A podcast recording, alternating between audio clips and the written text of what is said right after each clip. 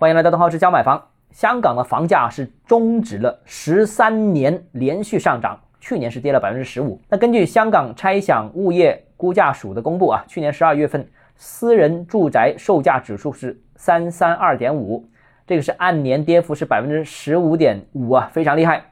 那单季去年十二月份私人住宅售价指数按月跌幅收窄到百分之二，已经连跌了七个月。跌到了二零一七年四月以来的一个低位。好了，这个香港房价原来是按年已经连续上涨了十三年，非常吓人呢。究其原因呢，不是香港人都在抢着买房，而是呢，这个我们看到，其实香港工薪阶层购房压力也是很大的。但是香港房子为什么还是这么高呢？因为支撑房价的关键是香港的产业结构。香港在金融、高科技。高端服务业上面呢，都这些高附加值产业呢都很有优势，而且呢，这相关这些行业呢收入是非常高的。那这些行业精英基本上占香港总人口的比例虽然不高，但是他们赚取了大部分的钱，他们购买力极强。所以呢，香港房子本来供应就不多，一年就是一两万套，那少量的供应都被这些极高收入的阶层收入囊中。所以大多数香港人买不起也不奇怪啊，